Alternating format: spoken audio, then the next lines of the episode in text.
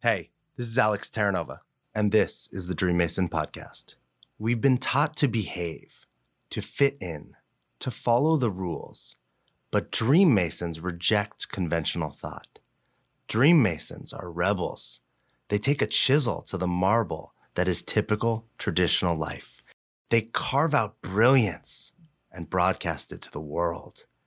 Join me for another chapter as we unmask convention, embrace the rebels within us, and more deeply come to explore the complex and agitated edges of our existence. Now, before we get started, please don't be a rebel yet and grab your phone and hit that little button that says subscribe. Thank you. Because your dreams don't build themselves.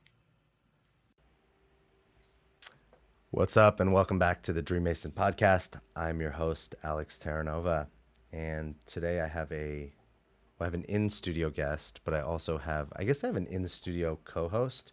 She's not very um I don't know how much she's gonna participate, but she uh she's she's a, a small puppy. Her name's Button, and uh, she's a dachshund, and right now she's playing with her uh, a little bone, and um, it's pretty cool that I brought Button here to the studio today because I don't know that I've ever met an animal that embodied love more than Button.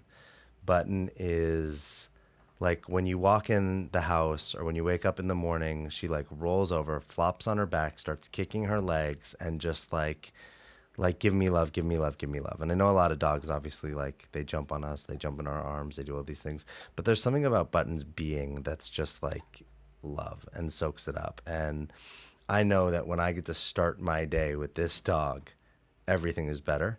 Um, it's almost like it's a reminder of like, hey, this is who we are. This is who we are at our core. This is who we are without all the the gunk and beliefs and stories and nonsense that our society and our upbringing and all these things put on us. Um, so it's pretty cool that she's here today uh, sort of co-hosting, sort of hanging out at my feet, um, because our guest today is calls herself an advocate for love. So I want to say that the universe had it aligned, uh, and Button didn't show up with me randomly today for no reason. Um, my guest today is a writer and a poet. She's an advocate for love.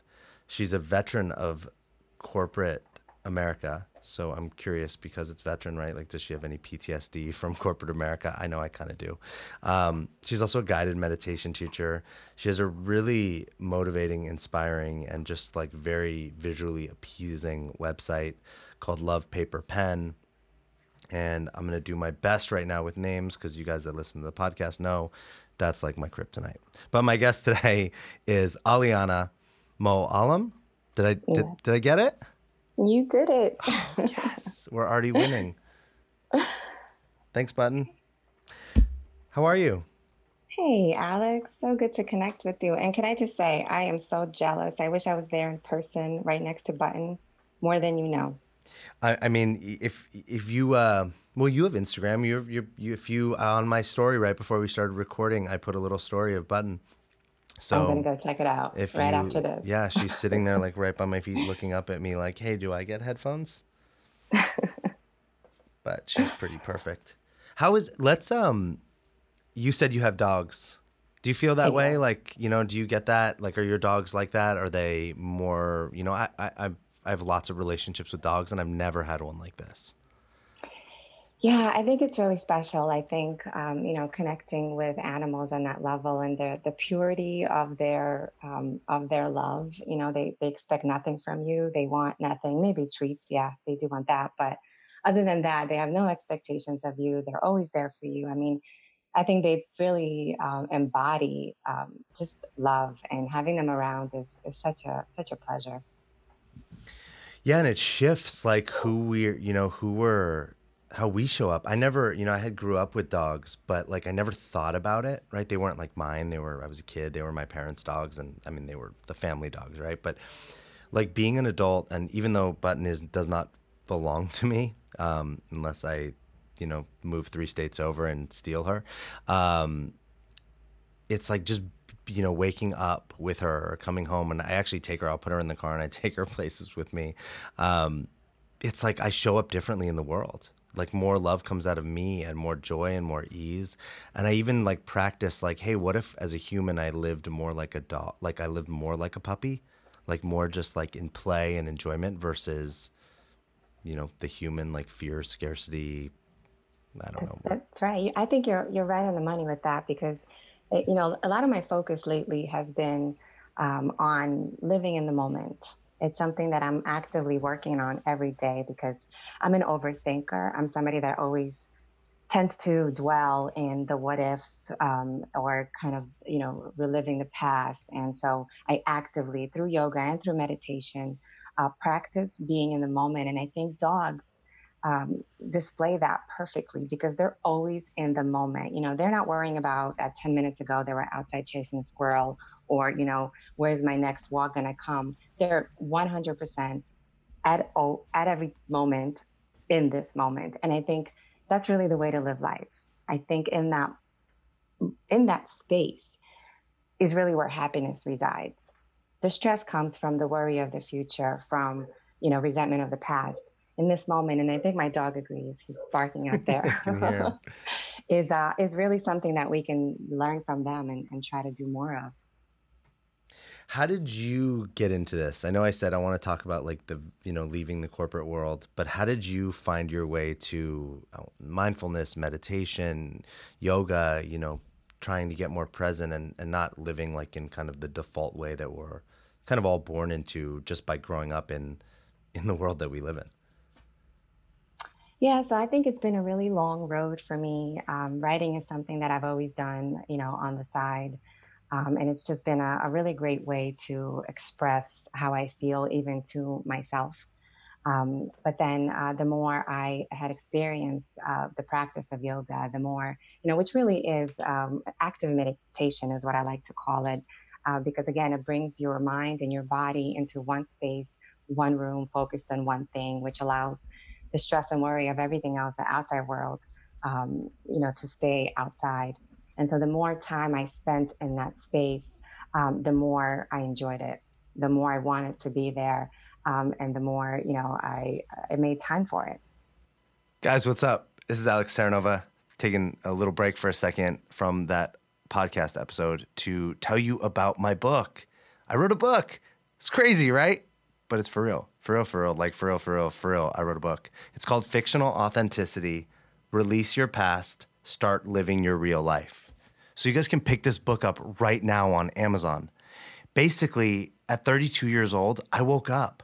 I saw that like everything I was living was a story and it was bullshit. And this book is my journey of realizing that the life I had created was this life that I envisioned as a child. And as a grown up, it wasn't real. It was imaginary and inauthentic, even though I felt like it was authentic. And I think we all have aspects of this. And that's why I wrote this book. I wrote this book for people who don't normally read personal development self help, whatnot, to to just take you through my journey and what I did to really transform my life. And throughout the book, I give you practices, tools, and tips that you can do so you can do this in your life. It's called Fictional Authenticity. Release your past, start living your real life, and you can get it on Amazon now. Now let's hop back into the episode. What did it what did you notice that it specifically like shifted for you? Like, what were you struggling with or challenged by or dealing with that when you started to do meditation and yoga that suddenly you were like, oh my God, those things Yeah. Changing. So uh, I'm definitely an overthinker and I know I'm not alone. So I find um, you mentioned uh, PTSD earlier, and uh, you know, yes, absolutely. I think every one of us has some form of PTSD. Um, you know, I was working in uh, New York City at the time of 9/11, and I was on my way to work, um, during that entire tragedy. And, you know, so that left certain levels of PTSD in me. But there are other levels. And I think it's really important for each and every one of us to recognize what those PTSD stresses are in our lives. You know, your childhood, what tragedies did you walk away from, and what are you carrying with you throughout your life, and how is it affecting your day to day relationships? Um, you know, um, inter, uh, inter, uh, excuse me, um, experiences with sometimes the police department can leave PTSD, right? So, I mean, there's so many different levels of PTSD. And I think not taking the time to understand them and really um, dig out of them could really harm a lot of our progress, our self growth, our relationships in life. What were those like? How did that show up for you? Like the you know you said overthinking. Um, what was the like? What were the really? What were the conversations that you were having? You know, in your head, especially around you know you were being in you know in New York. You're actually the probably the third or fourth guest I've had on the podcast that had some connection to 9/11. Um, I've had guests that you know went there and and uh, supported the rescue efforts. I've had had a guest that was in the city and and some homeless person reached out. Actually, I'm, I don't know if you're familiar with davidji, the meditation teacher. Um, it sounds familiar. That name sounds familiar. He's a huge meditation teacher. He used to run the Chopra Center. He was on the podcast and he talked about how he was there at that time. And, and um, actually, a homeless person reached out and grabbed his leg and made a comment to him that changed his whole life.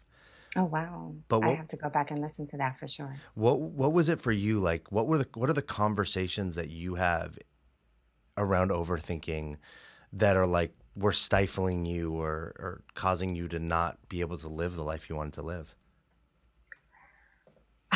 you know, I they would show up unannounced um, in, in many different occasions, and it took me a really, really long time to even recognize that they were there. Um, and I was always um, in some form of worry. Um, I don't know exactly where that came, where that stems from. Still, like whether that was um, instilled in my childhood, if it was learned behavior, but I always, my brain finds a way to think of the worst case scenario and it's so unfortunate because uh, uh, you know that's not where you want to be. I am all about being positive and and, and um, optimistic and hoping for the best. But yet, this machine that I have in my head, right, my mm-hmm. brain, it always kind of tends to shift lanes and go into that gear. So I actively have to bring it back. Um, and it was always a worry, you know. Well, well it, it, just depends what stage in my life. You know, if you take me um, prior to my college years, is oh my gosh, am, am, I going to get this diploma and I'm working full time? How will I accomplish this?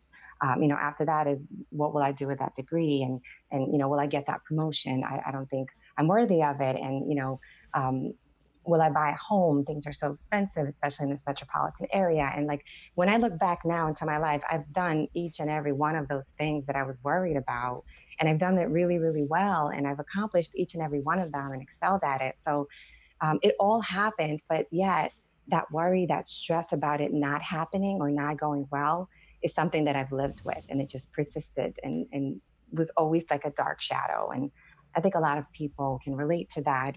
People who suffer from anxiety um, or depression, you know, they're still doing what they need to do, but they're doing it with this heavy weight of um, of anxiety, of fear, of worry. And so I've kind of devoted um, myself and my future purpose to um, number one, uncovering all those layers from myself. And then when I'm able to do that, and you know, it's a constant work in progress. I've come a really long way, but there's always more work to do. And then also while I do that, just finding little ways to help others do the same, whether it's, you know, through my writing or through meditation or, you know, the yoga practice, whatever that channel is, um, is really my goal. Yo, I want to take one second to shout out and acknowledge the sponsor of this podcast. I am truly grateful for them, not just for sponsoring this podcast, but because this program changed my life. If you're looking for a spark, if you're looking for change, if you're looking for transformation, leadership training, or coach training, accomplishment coaching is really the world's finest training program. You should check it out at accomplishmentcoaching.com. Now let's hop back into the episode.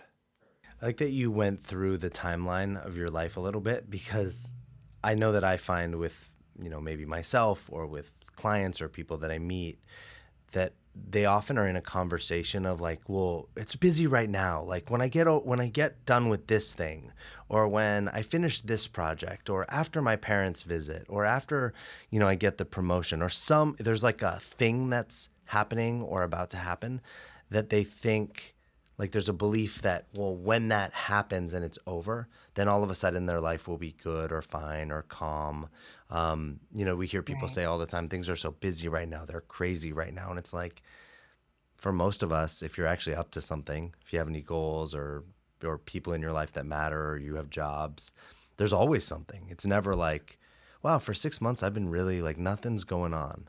And that's, that's a different. Right. If that's the case, you're that's a whole different thing. You're probably not listening to podcasts, trying to grow. um, so I love that you did because it's it is. There's always going to be another thing. So it's like if you don't actually support yourself in the present moment while you're in the midst of the thing or the right. things, then it's kind of like you're you're just like living in denial. That's right, and you know, it goes back to our um, conversation of living in the moment. I think so many of us are, especially now with the presence of social media, you know, and it forces us into these thoughts that just go around and around in the head. And well, where's my next vacation going to be? You know, everyone else is doing something. When, when am I going to get to do that? And and from that comes a lot of it's really the source of frustration and stress and worry um, is just anticipating and waiting for something where you can be happy right now in this moment. I think just having presence in everything that we do makes us that much more enjoyable, right? Whether you are, you could be, yes, you could be somewhere in a beach, right, in some beautiful remote island, but you could also be in a grocery store. You could be shopping for your family and appreciating every encounter that you run into. That's been really a, tra- a, transition, a big transition in my life when I started to be fully, fully present in the moment. And, you know, those experience, those mundane type of things that we do, like going to the supermarket, but that every exchange that you encounter, whether it's the, uh, the clerk that helps you or another person that you spark a conversation with, all those could be so meaningful. And you can walk away from every one of those exchanges with something to hold on to, right? Something, some a learning experience. And a lot of times we just blindfoldedly just walk through these routine things and just uh, with a destination in mind, where we're going, right? And we're bypassing all of this greatness that could be here in this moment. You, I'm, I'm like, I'm get as you were talking, I was thinking about your like your presence online and in social media and you you have a strong presence you're active. And i know that a lot of anxiety and depression especially in our culture and but it's really mm-hmm. like the whole world um, is created because of social media. It's not to say that social media is a bad thing or the internet's a bad thing. Of course they're not. They're just things right they're just tools however we use them but a lot of people, you know, in being active on those things are like seeing everyone on va- vacation. You know, we're always looking at everyone else's highlight reel. Like if you look, if I look at your social media right now, it's it's it's beautiful. It's it's appealing. It's I'm inspiring. somewhere at a, on a shore somewhere doing yeah, yoga. right. Like, that's it's, what I do twenty four seven, right? yeah, and of course that's not. And mine is it's not reality, and but yeah. how do you, as someone who's, because I find myself like, if I didn't have a business or a podcast, I would not have social media. Like it would be deleted off my phone because I'm so much happier. Like it's, it's just a tool that kind of gets like you, I mindfully get sucked into that isn't actually supporting my life. But I need it. I feel like I need it for business and podcasting and whatnot. Mm-hmm. Um, so how do you balance that so it doesn't lead you into those places of FOMO and anxiety and wishing like God, I haven't been on a vacation in a while. And what do you do with that? That's a really great, great, great question because it's something that I've been um, thinking about quite a lot because I find myself in that exact place that you just described where, you know, I want to be present. I want to share my messages and, and put in, put out some positivity out there. And I, there are also a lot of people that I interact with that do that for me, right? I follow people like yourself and others who are inspiring and, and positive and motivational. So there's definitely great, great uh, benefits that come out of social media. But there's that other side of it, right? That sucks you in, that like darker side of it that maybe wastes your time where you could, you could be more productive. You could be doing some physical exercises or working on your business, but yet you just spent 45 minutes, you know, looking at your cousin's neighbor that you met when you were five because you suddenly bumped into their Instagram feed, right? So that's just this addictive portion of it. So I myself have been struggling struggling with it lately because it's all about finding that healthy balance, right? So what I've been doing more so um, over the past couple of months is I kind of check out right? So, particularly on the weekends is when I try to take the time out to be with my family and do things that I like um, in nature and, and so forth. I don't go on for a day or two at a time. And I know sometimes I feel like when I do come back, it feels like I'm, oh my gosh, I missed everything, right? People got married, they had babies. It's only been a weekend.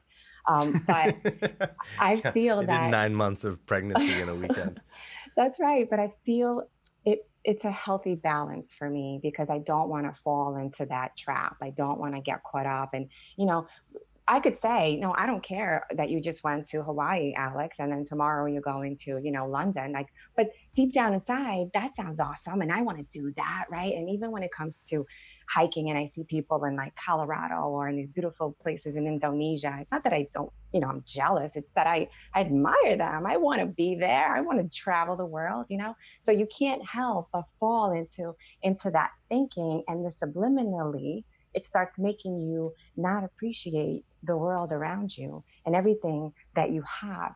So it's something that I've been trying to find a balance with as well. So I've been treating social media lately kind of like a job in a way that like okay monday through friday you know especially on mondays i typically wake up and i'm like all right let's go let's do this um, you know i like to share and and um, write some stuff and get it out there and then when the time comes that it's really time for me to be with my family um, with my friends and or out in the quiet that's when i kind of take a step back. And then you know i'll post those pictures later because i'm always taking pictures like that's happening right whether i'm on or offline. But you know when i get take the time to put it out there is is completely up to me. You um on your website and and you you know i shared at the top when i was introducing you you call yourself an advocate for love. And i do. what does that mean like how do when when somebody says, I think I know what it means, but I'm curious when you when you meet if you were in an elevator and I said, you know, hey, what do you do? And you're like, I'm an advocate for love. what does it mean? You probably look at me like I'm crazy, but right?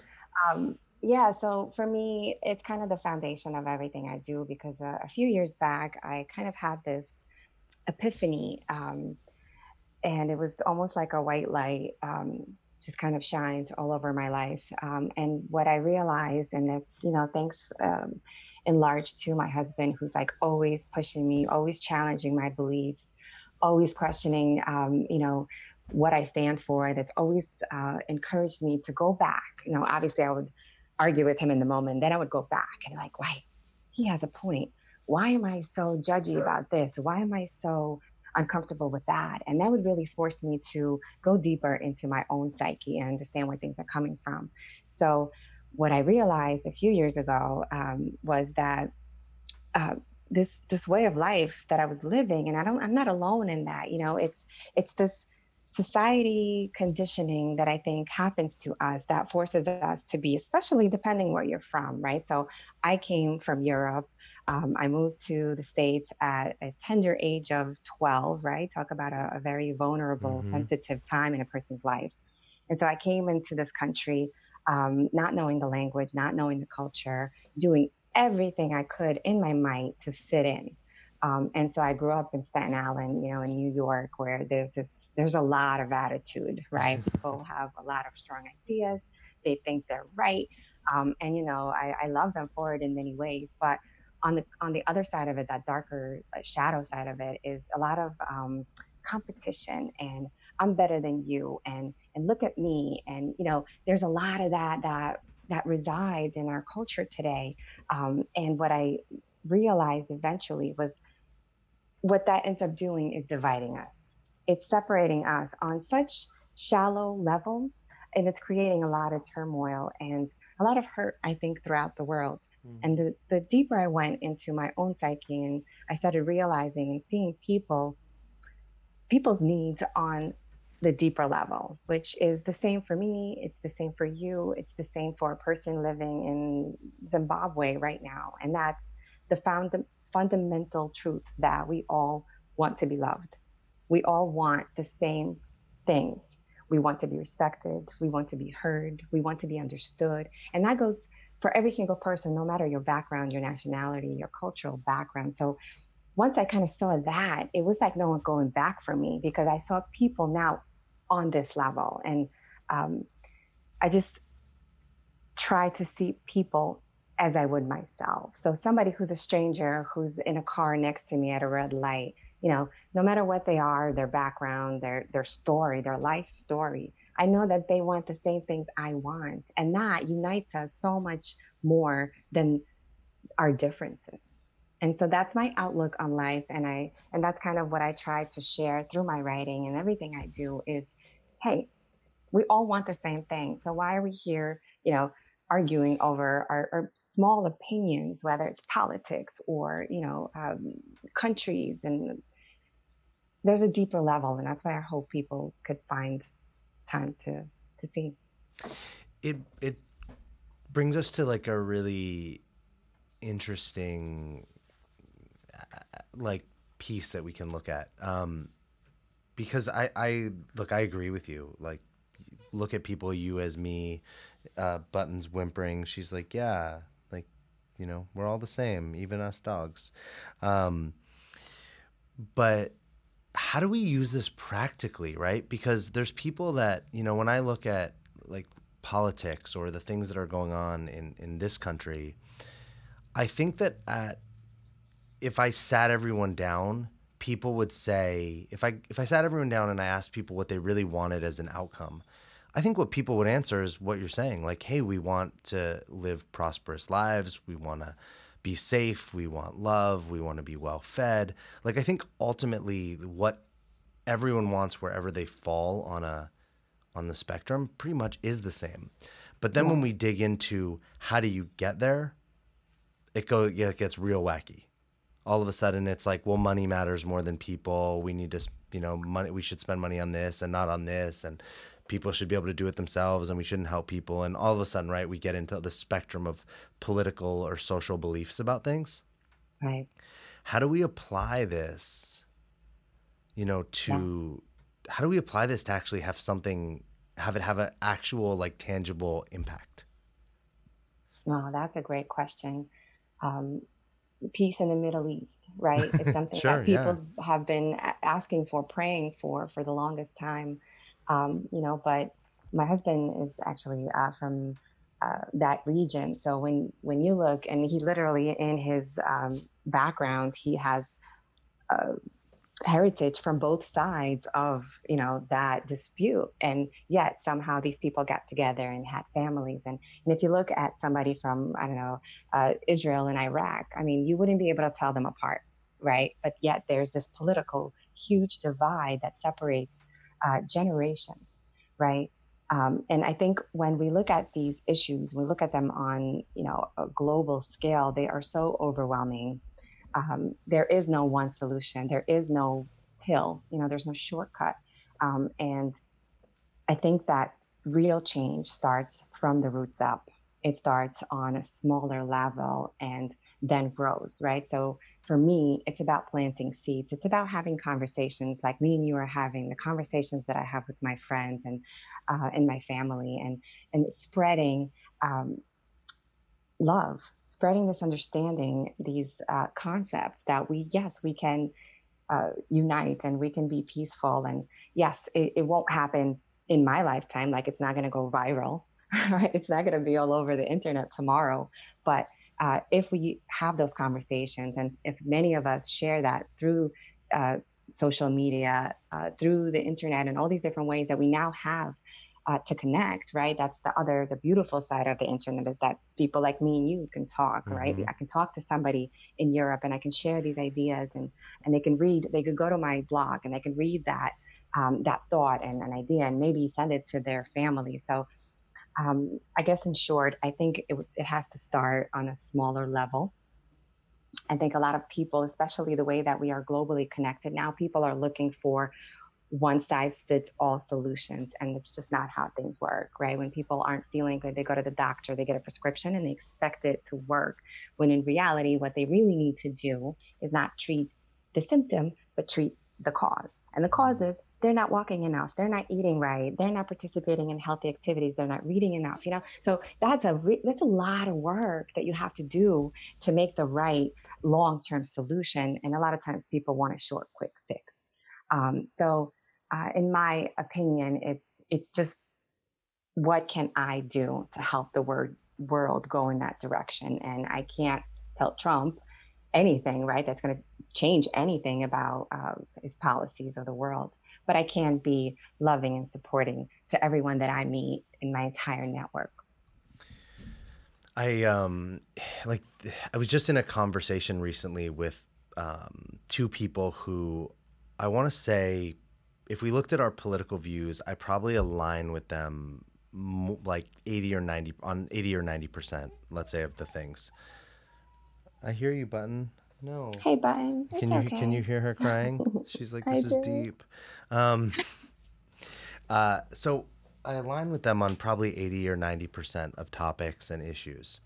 And we were talking about, you know, the the problems in our society and, and the anger and the hate and the just like just like the polar opposite frustration. And a lot of that it's really hard to tell like where we actually are because our interpretation is only through media, right? Like I don't actually know what people in Alabama are thinking or feeling because I'm not in Alabama with those people, right? I only know what the media would tell me about people there, or the and and there they would only the same thing about people in California, and we could say this about anywhere, right? Like I have no idea what's going on in other countries except for what the media tells me, right? And but in this conversation, we got into talking about the things the the the things that were are troublesome and difficult. And um, the people I was speaking with, you know, were really like the other side is the problem. Mm-hmm. And I may or may not agree with like that in the on a very human level, but on a bigger level, I I shared with them if we're pointing fingers at each other, we have no leg to stand on. Because I can't point at you and say, hey, Ali, you're wrong, and then hope that we can get somewhere with that. Once I mm-hmm. point at you and tell you you're wrong, or that you're stupid, or you ha- or you're messed up, or whatever I say, all of a sudden, what happens? You get defensive, right? And then you probably double down on your on your stance. Yeah. And so we it was really hard. I kept kind of saying like we actually have to love them. We have to have that like Gandhi, Martin Luther King stance where it's like, hey, you actually have to, and it's it's a Jesus thing too, right? Like, you have to like love your enemy. You actually have to love the person that's on the other side staring you down, even if they're unwilling to love you. That's right. How do you the the I can see it and I can say it. And one of them was like, "Oh, so you expect me to, you know, go up to this person that they would consider dangerous on the other side and love them?" That's and I was like, "Well, I don't literally mean you should go out on the street and walk up to them. I mean, you could. Uh, and Martin Luther King would have advocated for that, right? He wasn't right. he wasn't worried like, hey, we should only march in Alabama if it's going to be safe. No, it was like our cause is bigger than the concern of us getting hurt.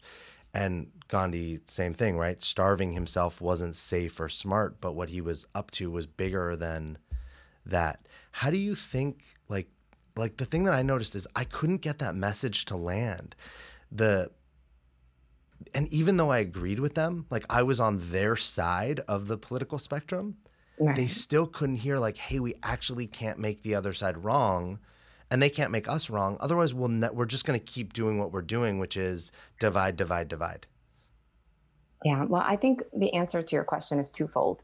Um, number one is these conversations, right? So, a lot of times, and you hit it right on the money when you said, even if you are making sense and you're correct in your statement, um, the person's ego and their own um, you know inability to see themselves in the wrong will prevent them from agreeing with you. And they'll keep arguing and they'll keep fully you know going forward even if they're realizing they're because they're down the rabbit hole now. They're if they go back you know they're gonna look like a fool in their mind so they carry on.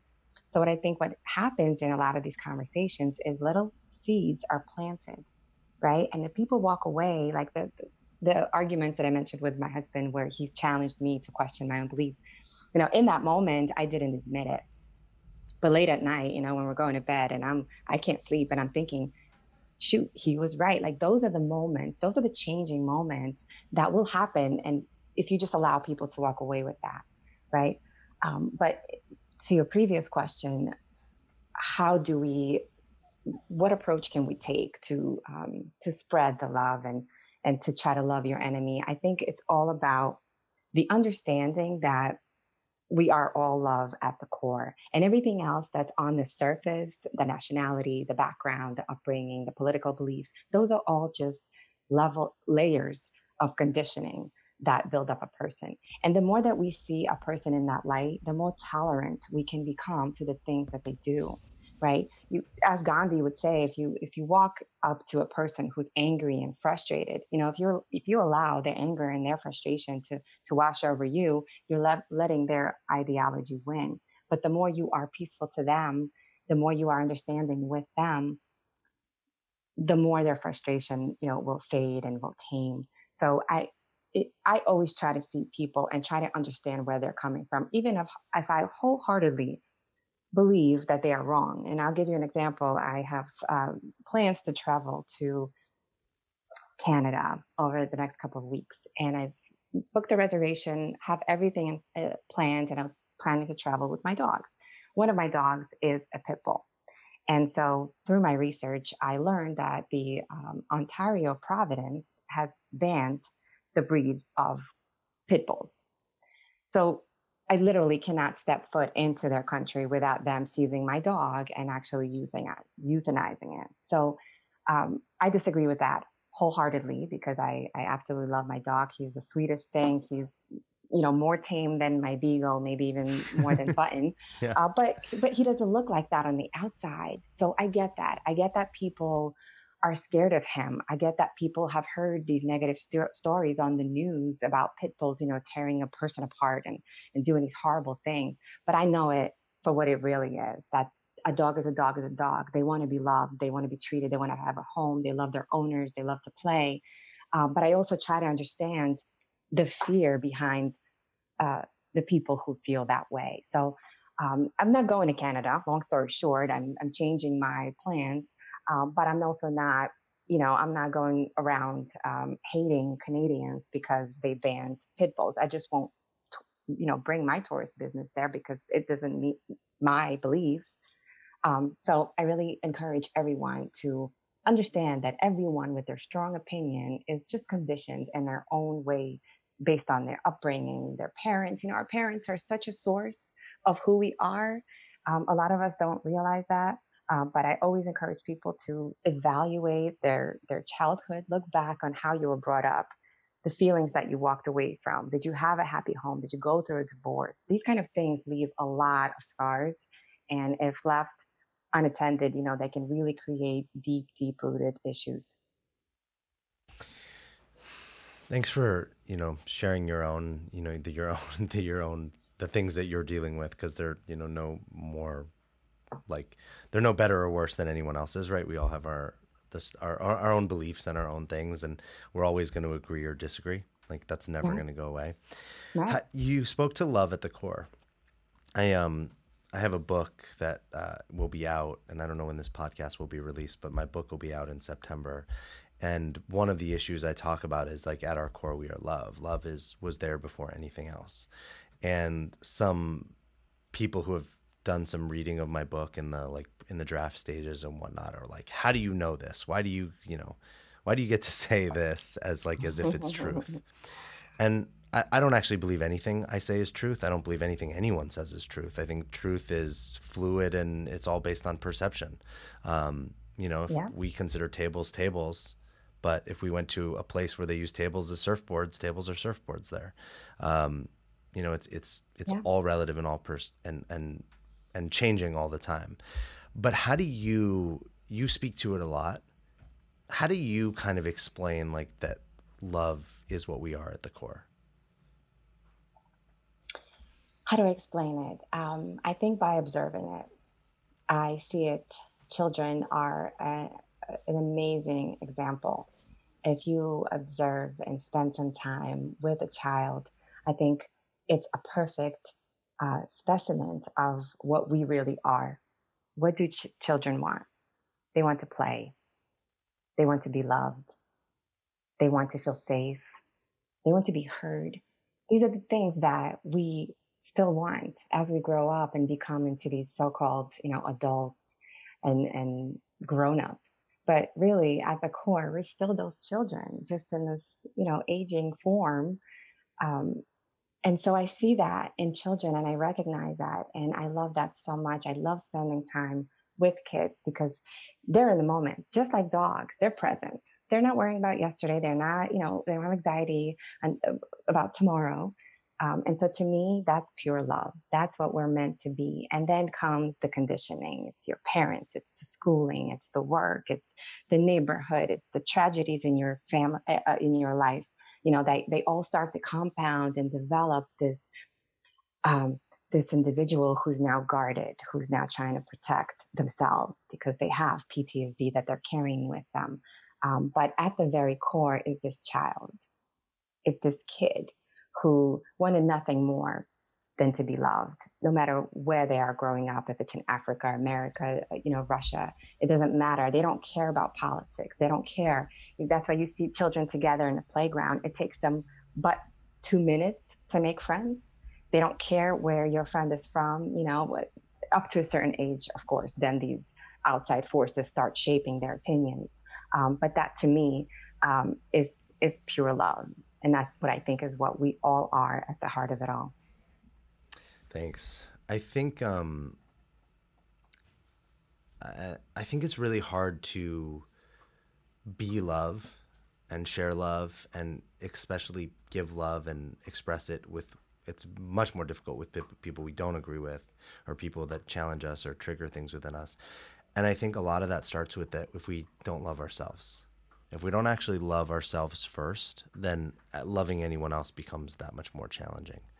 Um, would you would you agree, or would you see do you see it differently? Absolutely, I couldn't agree with you more. And I think a lot of us neglect that because it's this. You know, people say this. You know, hashtag self love and self care. We say it, we talk about it, but what does that really mean?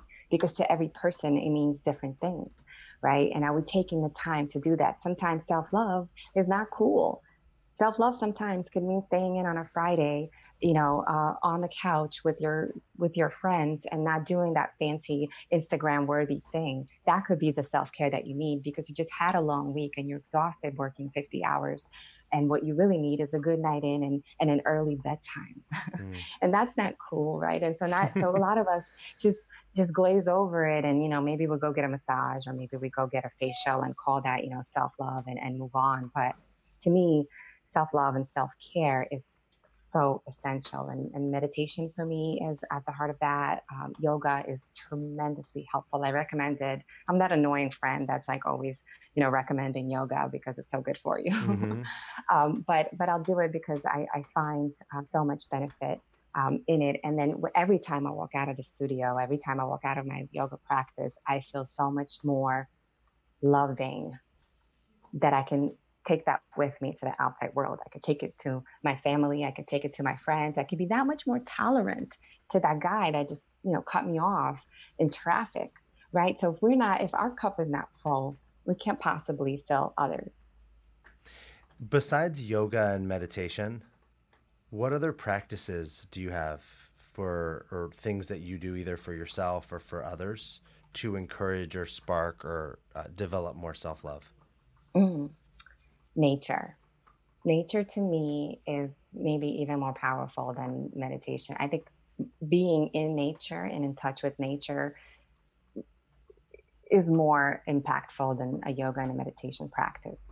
There's something about being in the woods in that quiet and hearing and, and being really present, right? We talked about being present, being in the moment, hearing the sounds that are around you, feeling the sensation of, of the wind or the fresh scent from the ocean or a lake, or um, you know, just feeling the ground beneath your feet and walking through the different terrain. To me, that just fills my soul and my heart with everything I need. And I think that's a really, really big problem, especially when you look at the, the urban neighborhoods where there isn't that presence of nature. So you have kids who are growing up, um, you know, in busy cities, and the only time they see nature is maybe when they go on vacation, you know, where I really feel that the presence of nature needs to be um, just a constant, ongoing thing in our lives, uh, whether it's, you know, a walk in the woods or, um, you know, being by a beach or a lake. There's something so refreshing, and I feel completely whole, at ease, and complete when I'm in nature. is there anything people can do right now? Like if they're not in nature, they're sitting in their office, they're, you know, they're sitting at home listening to this as they get ready for work or they're in their car. Um, anything that you do to cultivate or that you write about to like, hey, these are this is a way to practice or, or develop that kind of self love muscle? Yeah, absolutely. I think actively seeking inspiration. I think that's something that's a job that each one of us has to do on our own because as much as I love to write inspiring pieces and, and create meditations and try to help others, I need that for myself as much as I need to put it out there. So I'm always constantly in search of the next book, the next that's going to make me feel good or teach me a few things or open my mind, you know, expand my horizons. I'm always looking for that podcast or maybe it's a documentary, uh, maybe it's um, a, a YouTube video, right? Like right now in this time and age, the resources are abundant. It's up to us to go out looking for it. And it's all out there. It's in a matter of what you look for. So I made a conscious decision um, a couple years ago to stop watching the news. And I know that probably makes me sound ignorant and like really, um, uh, I don't know, selfish. But what I realized is that every time I turned the news, my, exa- my anxiety spiked. Before, I, as I was getting ready for work, within the 15 minutes that the news were on, I heard about every fire that happened, how many lives were lost while I was sleeping. And this is what I, this is the first input before I went out into the world. So now I'm going out, I'm stepping out into the world from, from my house. I'm getting on a train or a car, whatever that is. And I'm in this fear of, wow, this is a really cool, uh, cold, cruel world out there. And I'm putting myself out there. And this is the kind of energy that creates frustration and anger, you know, and, and, and social environment. So I eliminated that source. It doesn't mean that I don't know what's going on in the world, right? Because I can go and I can seek it and I hear it and it still finds me. yeah. It's just that I'm not continuously feeding it to myself. I'm not constantly listening to the Fox News and their ideology. I'm not listening to CNN and their ideology, right? And their propaganda and their agenda and constantly, um, you know, finding confirmation bias in that way. So uh, for me, that was a pivotal moment when I just cut off that negative mm-hmm. source. So as much as I want to get out there and find the positive sources, I also want to find sources of negativity and kind of and block that out. I love that. I don't watch the news anymore either, and I still I go online and I look and I read and I and I look for things to read and, and inform myself. But I do it on my terms, so it's exactly. not like I'm being infiltrated. It's like no, I actually go get what I need to get, and then um, when I'm in a place, right? Like I think when we wake up and whatever we put in our face or our brain first sets a tone. Um, That's right. Um, I love that you what you t- kind of talked about because the way I heard it and the way I speak about it is it's our job to generate ourselves. It's not even in a podcast like this. Like you're you're saying if we go to the the very root of it, you're just a human being making sounds. I'm just a yeah. human being making sounds and the person listening is the one that gets to determine if they generate value. Because okay. five people will listen to this and go wow that was really valuable. That was really great. And five people will go that wasn't. And five people will have some other story about it. And it really is up to us as individuals in any situation at your job at your church at your temple with your family with your partner to be the one that generates the excitement generates the fun generates the value generates the love. It's not up to other people to do that for us Absolutely. You're you're so right about that. I you know, I a lot of times it comes down to um, self-doubt and insecurities that causes the most trouble in our lives and every one of us you know questions our own self-worth and we're we're our own worst critics you know and and we feel that we're not important enough and, and maybe who cares about what i have to say i truly believe that each and every one of us has something to that we can gain from I'm sure that Alex, you can tell me stories from your life that will enlighten me and inspire me and motivate me, and I could do the same for you. Scare and, you. And, uh, maybe all, right. All I don't know that. We'll scare you and board you. All, yeah, all the areas, yeah. right? If yeah. you lived a full life. But so, so does the guy at you know the yeah. grocery store clerk. So does the person yep. you know at the post office that you're standing next to in line that could maybe tell you something that is like that homeless person did for your guest, right? Mm-hmm. Like that changed their moment. He didn't know that was going to happen. So being aware, being present in that moment and open to all possibilities is really important for our growth. Yeah, thanks. What do you um how do people like reach out to you? I know they can I shared already they can go to Love Paper Pen and you put a lot of things on there. There's a lot. It's actually really detailed when you go to the website. Um, there's a lot right on the front, but then when you click on all the like the headings, they all have mm-hmm. huge drop downs, and there's just a lot of information. Um, besides Love Paper Pen, are there ways people can reach out to you, connect with you? What are the best ways?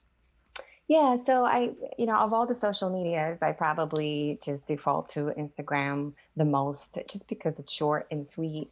Um, and um, I definitely are, am pretty present on there, like I said, except with the exception for you know my weekend time, which which I try to keep for myself.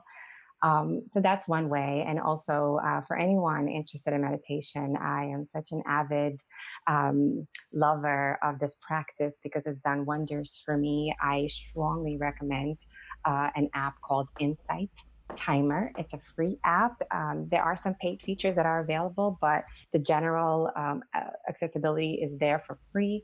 There are a ton of meditations um, that could be so soothing and helpful. And I'm I teach guided meditation there, so you can definitely look me up there. It's um, I go by Alyana.